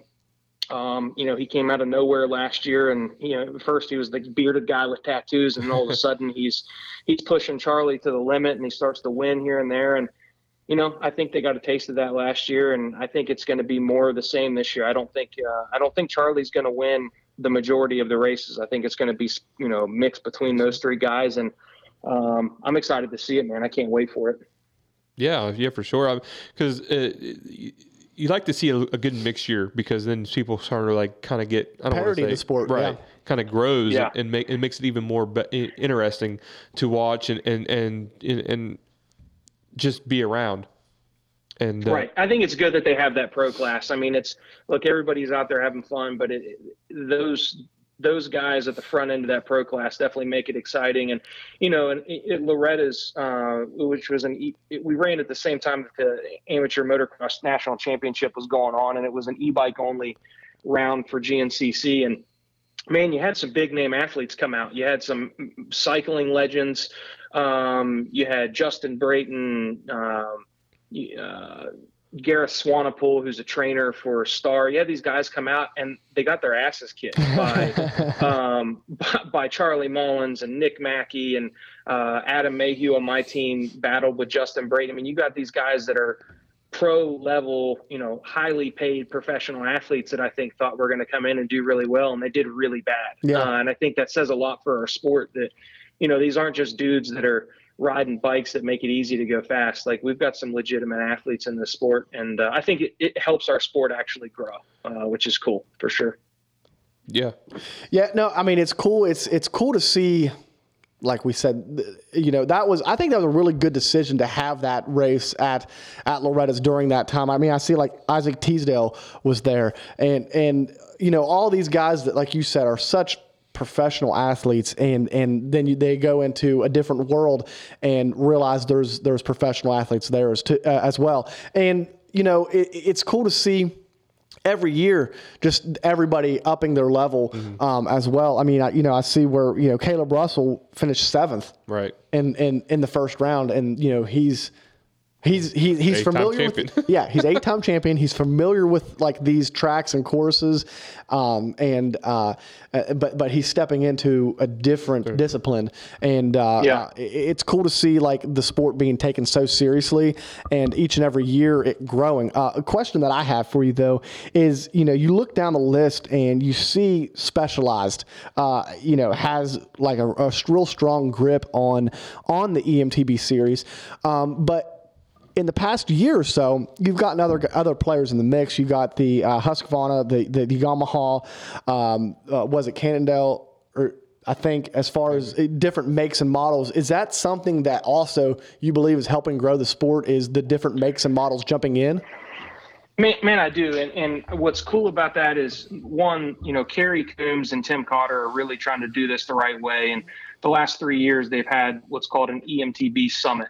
Uh, and at first was a it was an in-person meeting in California. The last couple of years, it's been a, a, uh, virtual meeting, and um, I've been a part of it each year. And it's it's me, uh, you know, some guys like Nick Mackey, John Ayers, but then it's all the manufacturers. You have Specialized, you have um, Yamaha, you've got Cannondale, you've got Bulls bikes in there, and they all come together to talk about how to make the sport better, from keeping people from cheating to you know regulations on motors. Uh, Rocky Mountain is a uh, manufacturer getting into the e-bike market and stuff like that. So um, it's it's good to see that it's not just specialized dumping a ton of money into this sport and they're the only ones interested. You genuinely have pretty much every manufacturer of an e-bike from Intense all the way down the line that's in that meeting and they seem invested and they're asking questions and wanting to push. Um, do I think Specialized is the best bike? Yes. Um, are we sponsored by them? Yes. They're supplying all of our bikes this year. So obviously I'm going to speak nicely of them, but they're our sponsor because I believe in the product. Um, I'm I'm a salesman. I could go pitch Intense or Cannondale or anybody, and I think they all have really good bikes. But I do believe Specialized has the best as far as technology and you know um, just ride quality and whatnot. But I think the other guys from Yamaha to Bulls to Intense, they've all got great bikes. Um, and you know, Teasdale, um, man, that kid's a, a, a, monster, and he's on Yamaha, which was until he was on it, not a proven bike. Like it was brand new, nobody knew what was going to happen, and he won the amateur national championship. Which I mean, those guys are beating pros. Um, so they're all really good bikes, and I think the more brands that we can get in there, the better. Because Specialized, do I, like I said, I think they're the best. They're also ridiculously expensive, mm-hmm. so it, it, put you know it eliminates a lot of people from being able to buy that bike. But you could you know you can get a Cannondale or you can get a Yamaha and get in the game and you know and be part of the sport for sure. So real quick question I had was so it seems like like Yamaha and all these they're coming to the dirt bike dealerships, um, the local ones. Do you think that's going to hurt some of like um, of the like the other bike shops where people's been going and buying the e-bikes? Do you, do you think that's going to hurt the local bike shops at all, or? Uh, man, yes and no. I think it's going to make things a little bit awkward. I mean, I, I was having breakfast with uh, Mark Rice, which uh, Mark One and Mark Two um, from RG Motorsports today, and we were talking about that very thing. And you know, I'm very, very close with the guys at Walmsley Cycles, and I like the guys at Pathfinder, and you know, which is another local bike shop. And I don't think it's necessarily a good thing for those guys if motorcycle dealerships start carrying it. But man, here's the thing: it's a very different experience when you walk into a bicycle dealership and a motorcycle dealership. So. Um, if it takes somebody buying a bike from a motorcycle dealership to get them into the sport, I think it's still a good thing because ultimately you know, when you need the little odds and ends from pedals to change, you're, you're not going to go to um, RG necessarily to buy all those. Uh, they maybe introduce you to the sport and get you on a bike, which is a great thing. But I think eventually that rider makes their way to a bike shop. So in the end, I think it's beneficial for both. But I do think it's going to make bicycle dealerships have to step up their game because if not, if you know, if you're a moto guy why would you not buy it from a motorcycle dealership if they're carrying it? You've got to give them a, a, an obvious reason to shop at your bicycle dealership. Right. So, you know, if in, in shops like Walmsley Cycles and Gear and those guys, they get it. So I think they'll be fine. But um, I, you know, I do think it'll separate the men from the boys in the coming. I, I say the next five to seven years is really where you're going to see a shift. I don't think it's going to make a difference in the next one to two years. Mm-hmm. Right. So you have, uh, we know uh, you probably better than anybody has your finger on the pulse of this sport. Um, you, right now, it looks like that we have about five different manufacturers. Um, obviously, Specialized is is you know ninety percent of the of, of, the racers out there are, are running Specialized. But um, do you have what's the next brand that you think will enter the GNCC uh, EMTB um, uh, races? Um, well, man, I think there's a lot of talk about Rocky Mountain. I don't really know much about him, but there's a lot of people asking about it. Um, and it was a big topic in this EMTB summit that I was in.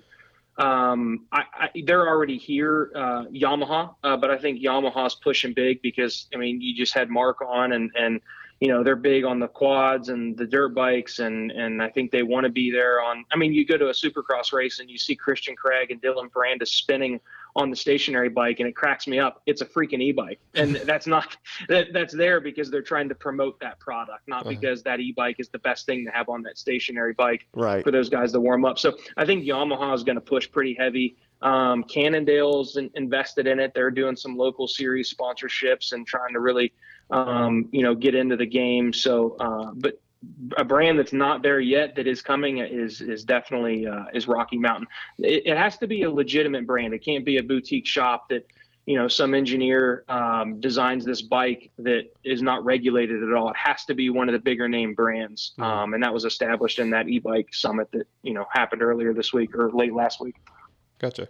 Yeah, because um, because not like like we were talking before about like the thousand watt. Like not every e-bike is eligible to race, right? Yeah. Right. It has to be approved. Uh, the, the it has to be on the approved list, and that's because the motor has to be, you know, a motor that's been looked into, checked out. They know that it's not jail. Well, you can jailbreak any motor, and they're they're trying to find ways to prevent that from happening. But it does have to be approved by GNCC or MX Sports as you know a bike that is eligible to compete and race. Yeah.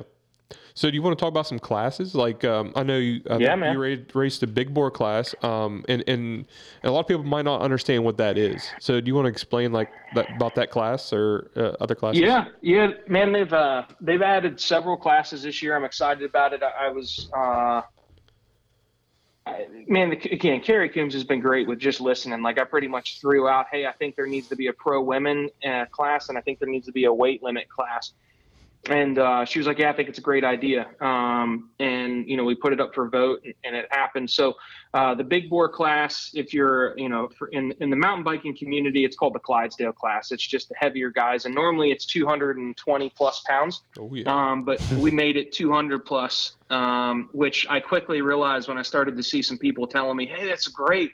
I'm going to race that class. And I'm looking at them thinking, yeah, you're probably 180 and they're 200 pounds and they got abs. And I'm like, damn, maybe I made a mistake. I should have made it 240 or something. I, I was, But, getting, uh, ready, no, I was getting ready to ask, will there be a scale at the starting That's, what- line? that's what I was getting ready to say. Is there a scale I, I don't know. I, yeah, I don't know. I, I have a feeling they don't care that much about it because we are kind of at the end of the day and everybody's burnt out by the time we're ready to race. but they are taking it serious. So I, I don't know. I'll, I mean, I'll raise my hand if I think there's a dude there that's 170. I'll definitely call him out on it. So maybe I'll bring a scale to the line. But uh, man, it really it's it's a class. It, I, I was in the amateur class last year. Um, I walk around at you know 250, 240. Um, and I'm pretty, you know, if I get down to 200 pounds, I, I either look like I'm on drugs or I have, or I have abs. So I, I selfishly was like, we need a class that I can be competitive in because I can't be the only one that's struggling because I'm racing against guys that are 100 pounds lighter than me. There was a guy that yeah, was on my team then. that was 145 pounds, and I'm rolling around at 250. yeah. So it's not, it wasn't fair, uh, and it was discouraging a lot of guys from even getting into the sports. I really pushed heavy for that. Um, and so if you're over 200 pounds, the big bore class is for you. Um, there's starting to be a lot of ladies jumping into the sport, women and girls, and it got to be unfair. There's you know four or five girls that were just absolutely head and shoulder above everybody else. So we we got a WXC, uh, which is a pro women's class. Um, and then they broke apart the amateur class uh, a few different ways. Before it was just amateur, and then you turn pro. Now there's amateur 40 plus, there's amateur 14 plus, uh, and then there's XC2, which is the premier amateur guys. And if you're if you're over 16 years old but you don't want to race pro, uh, but you want to get ready to race pro, uh, XC2 is the place for you. Uh, and then XC3 is the 40 plus, the fast premier 40 plus guys um, that maybe you're, you know, like Colin Dearman or Barry Ray that are just way faster than a typical amateur um, or a typical masters class guy. They wanted to have them, you know, have a place for them to land. So, man, they added a bunch of classes this year. They added one, two, three, four, six or seven classes Yeah. uh, that make it a lot more uh, fair for, for those that are wanting to get into the sport. Yeah. Yeah. I'm, I'm right there with you, the big bore class. So if I ever Yeah. get to do We one, need to get you a bike, Brandon. I know. Like I'm. Hey, we'll get you a bike, man. If you want to come out and race big bore for, for High Point or something, we'll, we'll, we'll get you set up. there you go. There you go. See. I could, I, if I gained like maybe a couple pounds, I could race. Oh no. I'll, I'll I tell, definitely I, I tell you. you, man, listen, if you if you want to race, Mm-hmm. my suggestion is join us down south because once we start coming home, it's nice to sleep in your own bed, but my God, you start climbing these hills and you're wishing Yeah. you're back in Georgia. I yeah. bet. So that that actually came up. Um, so, s we had a couple questions. Uh, they asked, what, "What's the hardest EMTB race?" And what's your favorite? Uh, man, the Hardest and favorite. Yeah, I, I would say the hardest is probably Loretta's. Uh, snowshoe is actually not the hardest. It's a really short course because Nick, uh, the course designer, is not allowed to just cut through the woods like he does at a regular race. So we're really restricted, and it's the shortest course of the year. So it's really not that hard. I would say uh, High Point or Loretta's would definitely be the hardest. Loretta's is just miserable because it's so hot. Um, I thought all of us were going to have heat stroke last year, so that's probably the hardest. My favorite is definitely um, uh, the Hoosier. We don't go to Ironman; it's too late in the year. It's too dark for us to race. Um, you know that late in the season. So when they go there the first time for the Hoosier, that was my favorite last year. Again, selfishly, look, I'm 250 pounds, so it's coming from the guy that likes to ride on stuff that's flowy and flat, and there's not much climbing, and and and and just the the pits at, at uh, Ironman are, are, are really good. Um, snowshoes probably my favorite from an environment standpoint. We all, you know, stay at the top of the village. It's a big party. It's fun. But uh, from a racing standpoint, I'd say Ironman or uh, the Hoosier. That's awesome. Yeah. I mean, I'm sure every track has a unique feature, and I, I honestly thought that snowshoe was going to be the hardest, but I'm sure like there's only so much terrain you can probably even hit on snowshoe Right. uh, because of Yeah. the the, the um, tremendous elevation changes. Uh, we actually have another question that's kind of unrelated to EMTB uh, from Doug Kirk. Uh, what's the biggest tip for marketing yourself to sponsors, and then marketing yourself, or and then marketing your sponsors once you get a sponsor? Yeah, man, the biggest tip with that, I mean, look, we got a lot of sponsors and we got a decent amount of them that are pretty financially invested. And there, look, there's nobody on my team that is going to be, you know, going to the Olympics, right? So how did we get all these, you know, misfits that like to ride their e-bikes get sponsors? It's we showed the sponsor that we're going to promote them and, and provide them value. Um, the biggest mistake people make is they'll go to a sponsor and just ask for free stuff. Um, it, that does nothing for the sponsor. It, it doesn't. It costs the sponsor money to give out product. So you've got to give them a value proposition. Man, here's what I'm going to do for you. We're going to put out X amount of posts per season or per week or per month, however you want to do it. You know, I'm going to do a, a an Instagram you know video of every single round where I'm talking about your product and how I use it in the race. I'm going to tag you know in, tag you in my post race report, whatever it is. So it's it's showing them how you're going to use Instagram, Facebook, you know, uh, TikTok, whatever, to promote their product and um, and show them, man, look, I, can you send me some extra stuff for me to display in my pit? Um, and I'll tell all my friends at the races about it and show them how I use it and stuff like that. That goes a really long way. Uh, and nobody's doing that. So if you do that and, and ask the sponsor, hey, how can I provide value for you? Here's how I think I'm valuable, and then ask for the stuff second. That definitely uh, is a is a differentiator from you and pretty much everybody else that's trying to get free stuff. Yeah, and I think that once you you know you get a sponsor, if you treat it as if you just became an employee of that company, um, that's better than like like Luke was saying the the um, the just asking for free stuff because that's only going to get you. You're only going to be sponsored for one year, and then you might stay at the lowest level of sponsorship Right. uh, rather than growing yourself. Yeah, yeah, exactly. Yeah, I mean, it's sky's the limit on that. I mean, it's it's you know, look, we've you guys have a podcast now, to whereas before, like you you weren't going to make it on the radio 15 years ago, but now it doesn't matter. You can bring you know the audience to you, uh, and yourself to the audience. You have control over that, and you know, you as an athlete, same way, man. So show that you know to your sponsors, and and most of them will see the value in that more so than just saying, hey, these are the race. We don't even talk about our finishes with our sponsors. They don't care. Right. They want to know that I've got, you know, a lady represented, youth represented, older, heavy set guys because they're relatable. Like they want to know what type, what's the makeup of our of our team. They they care less about, uh, you know, how many championships we win or whatever it is. We just so happen to have championship winning guys on our team, but they they, they never ask about the finish. Right. Right. So we, we had another question come in for you. Um, it says, is adding all these classes going to mess up the starting? For instance, like how many rows are we're looking at and how many minutes ahead, and will the pros like when by the time the pros come back around, are they going to be in the way or? Do you see an issue with the extra classes uh, and the last rows becoming um, like early early lappers? Right.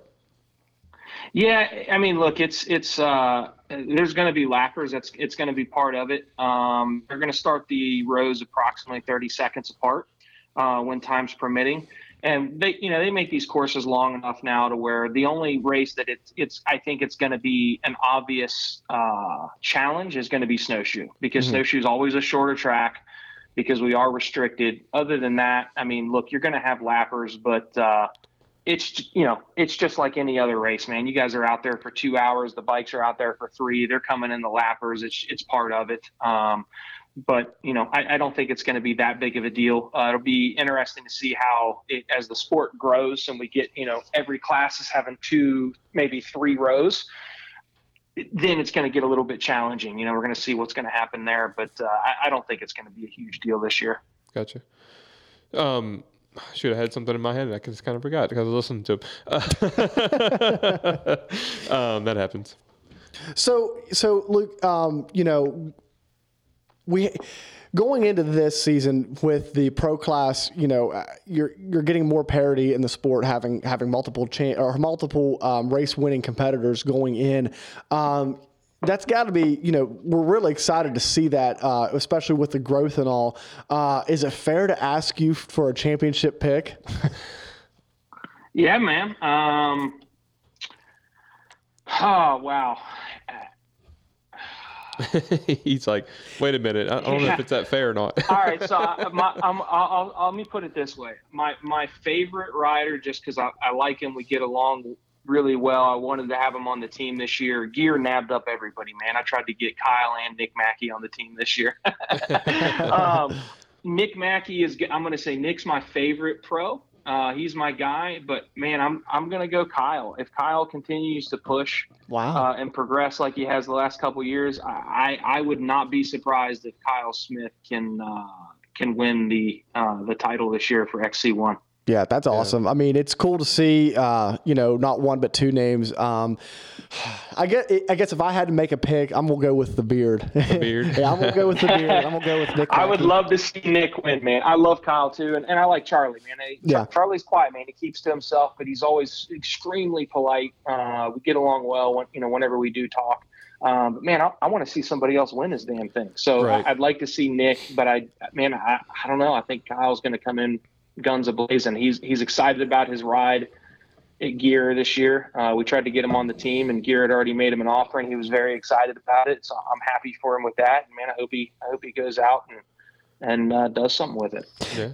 I got a question. So, and I can't remember if we asked you this the last time or not. Being that that you know it's so quiet during these races and you can hear each other, how much trash talking is there? I tell you, who talks the most trash are the guys on my team to one another. if you'd hear some, if you'd hear some of the stuff that our guys say to each other when they're passing one another, or when one of them breaks down, it, it's uh, some of it's been caught on camera, and it's it's hysterical. I awesome. don't. Uh, I mean it.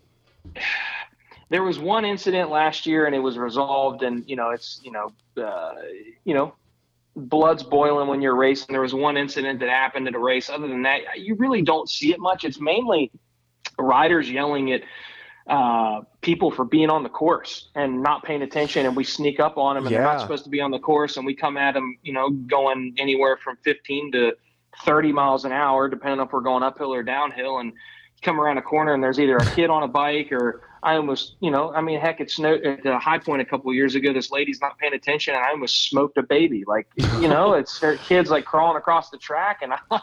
there's more yelling with that than there are riders. I never thought about trash to each that. I never thought about that, but that's that's a good point. That's a good point. Yeah. You guys are the silent assassins. Yeah. So- yeah, but uh, my team definitely talks trash to one another. that's for good. Sure. That's good. That's awesome. So yeah. speaking of growing in the sport, so when do you think like I don't know, say for instance, and I could be wrong, maybe they already make these, but like say Sunstar, would they be interested? Like, would you ever see a, a company like that like get into like making gears for these e-bikes and chains and all this other stuff? jumping, jumping. like, uh, like Man, other companies? yeah. Man, I, I don't know. I, I, I kind of don't, I don't think that as much as I mean, you got companies like Roost coming in and stuff like that.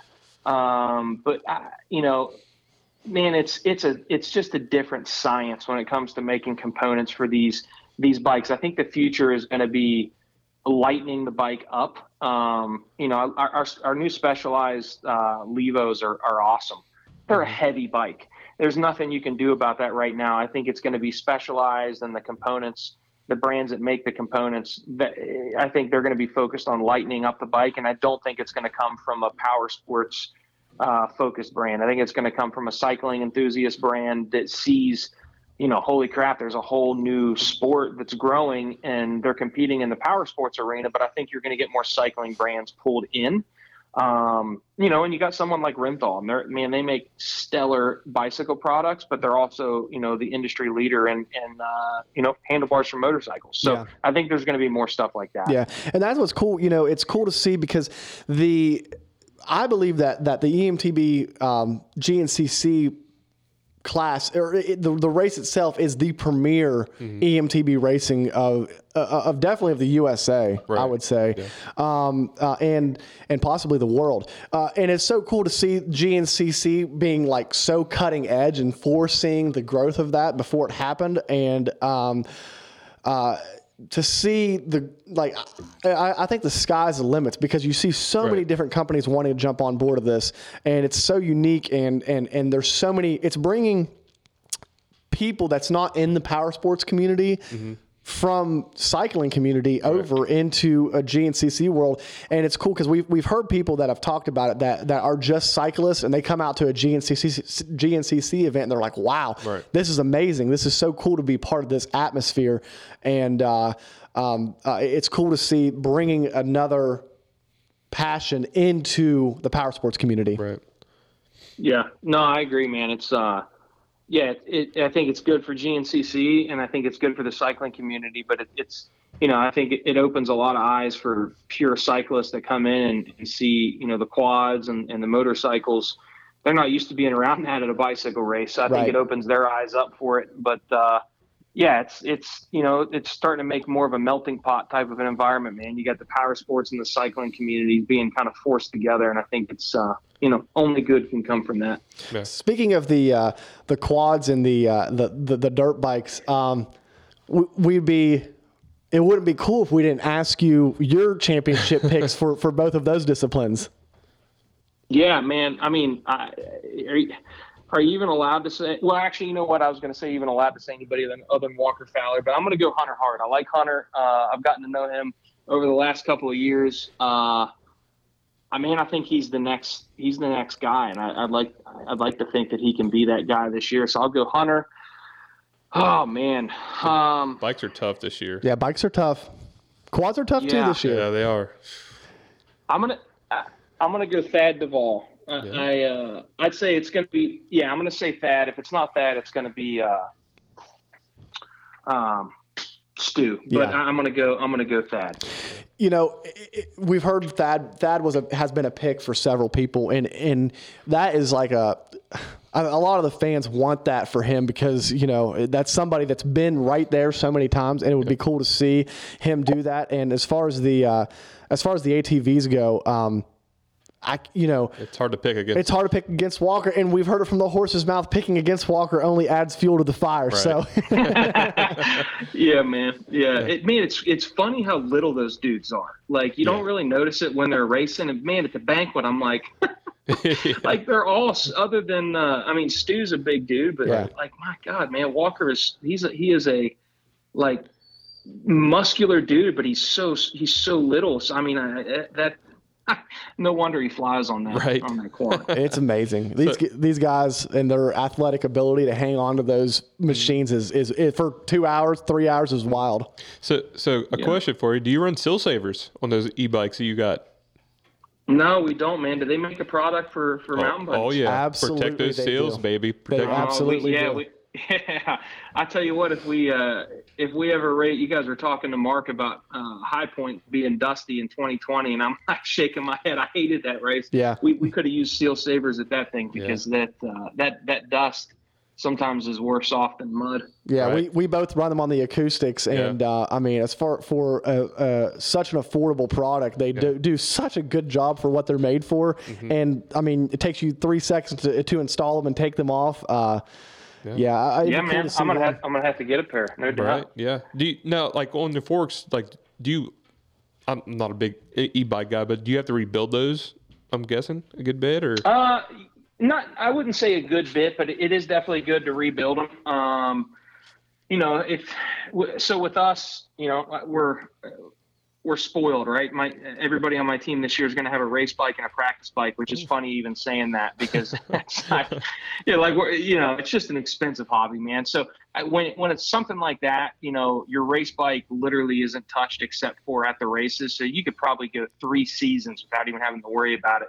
Your practice bike, um, you know, uh, I would say once every year, every two years at the least, you know, having the uh, having it rebuilt, and, and sometimes your local bike shop can do that. But if not, they you know they ship it out to Fox or Yeah. Shocks uh, or Öhlins or whoever you use, and, and they can have it uh, have it uh, serviced for you. But it def- it does make a difference for sure. yeah. Well, if you order some, make sure you use the code SPLITLINE.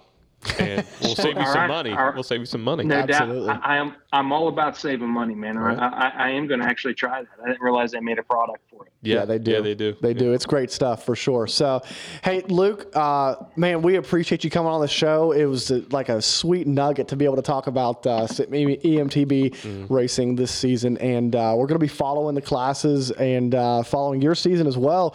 Uh, and hey, we look forward to seeing you at some of these races here uh, when when when you guys come a little bit more north. Yeah, man. I tell you what, if, you come out, look, it's going to look like a scene from uh, Jurassic Park where there's like a giant dinosaur running through the woods and the trees are bending and breaking, and it's actually just going to be me and Dave Kneff uh, in the big bore class coming through the the woods like a couple of silverback gorillas. So so be there on the lookout for that. That's going to be. You guys ask about the pro class picks, but the big bore class is going to be where it's at, man. That's so, awesome.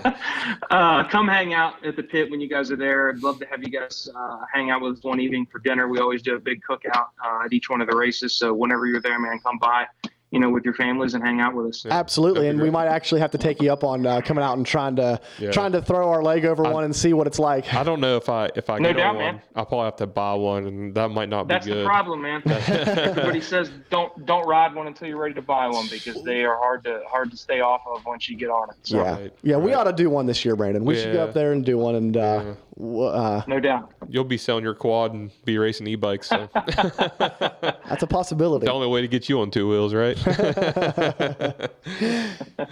All right, Luke. Hey, man, we appreciate you coming on the show as always, and uh, we'll we'll have you again before the end of the season. And uh, Yeah, may- guys. maybe like if we race one, maybe we'll uh, have you come on and uh, break that race down with us. yeah. Absolutely, man. No doubt. I'd love to do it. I appreciate you guys. No All right, problem, man, man. We'll talk to you down the road. All right, guys. See you. Hey, but yeah. All right, guys.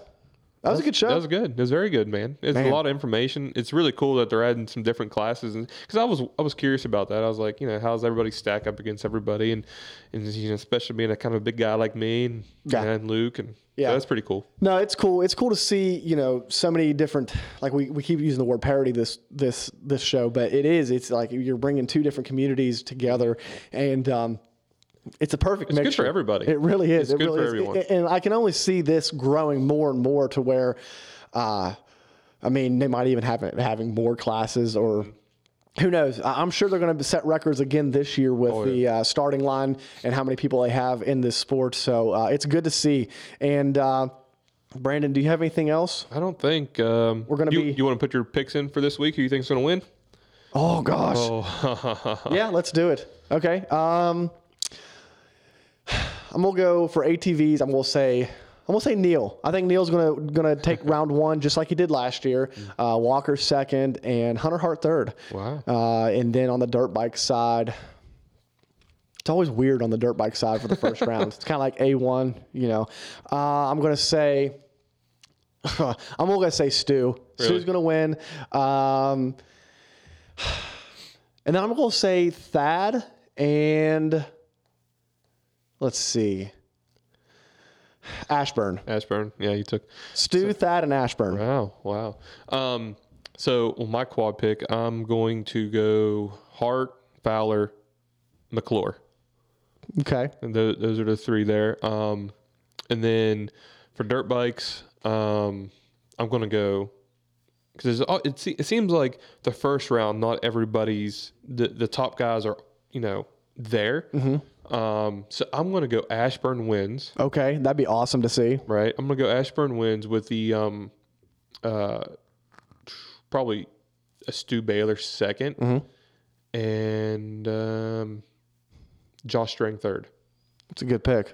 Yeah, It's a good pick, Yeah, man. it's just it's a little it's a little different. You know what I'm saying? It's, like the first round. It's like Anaheim won. It is. You know what I mean? It is. You just don't know. You, you get like last year we had Grant Baylor to win, and it was like, whoa, what what just happened? And um, I know Stu wasn't in there last, you know, but everybody's just working out the kinks. Yeah. You know. No, it's cool to see. Uh, we're excited to see and break down the race next week. Next week, we'll be having Devin Masters come in the studio. Yeah, that'd be so pretty it'll be fun. Uh, see him comment on here that he would want to do. The, he wants to do the e-bike, E-bike race, race, sometime. Yeah. So we'll have him come in studio, kind of tell us about the track, tell us about his race a little bit, tell us about the, or you know, and he's going to help us break down the quad, the pro quad, and the pro uh, dirt bike race, and we'll try to get some of the racers on um, from that from Yeah. this past race, uh, from from next week's race.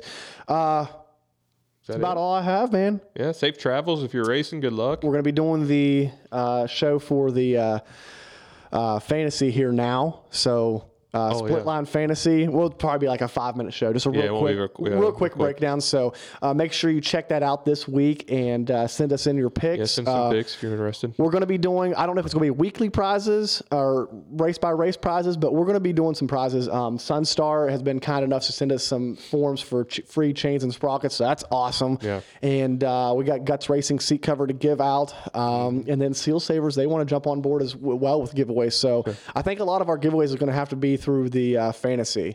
A little Uh, bit. So, yeah. and you don't have to be as far as the champion. We're, we're going to do a championship series Yeah. for fantasy. Right. Um, you know, and then we'll we'll throw some stuff out there for some uh, some of the other listeners that might not like fantasy because Yeah. some people just don't like it. Yeah, some people don't like fantasy. Some people don't like. Uh, some people don't like handicaps. Yeah, But, you know, uh, it is what it is. yeah, it's going to be fun. So we're excited to get this season kicked off. brings too much stress to our life. Yeah, You know, You know, like we're like I'm sitting there stressing after my race. I'm like, man, I think I'm stressed more about pulp fantasy than I was actually racing this weekend. yeah. so it should be good, man. It's gonna be great. It's gonna be a great first race. It's Gonna be great. Thank you to thank you to Luke Nesler. Thank you to Mark Notman for coming on the show. And as always, thank you to Guts, Racing, Seal Savers, and Sunstar Sprockets and Chains for making this possible. We appreciate all you guys. And uh, hey, we're excited to get this season going. Yep. Peace. Later, guys. I work on the factory line, and all I do is stay behind.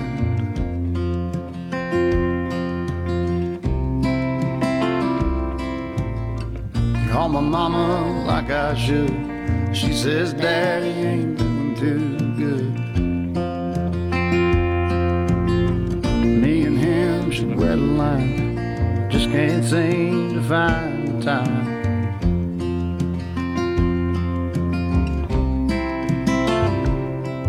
But I love my life, man, it's something to see. It's the kids and the dogs and you and me. It's the way it's alright. Everything goes wrong. It's the sound of a slow, simple song.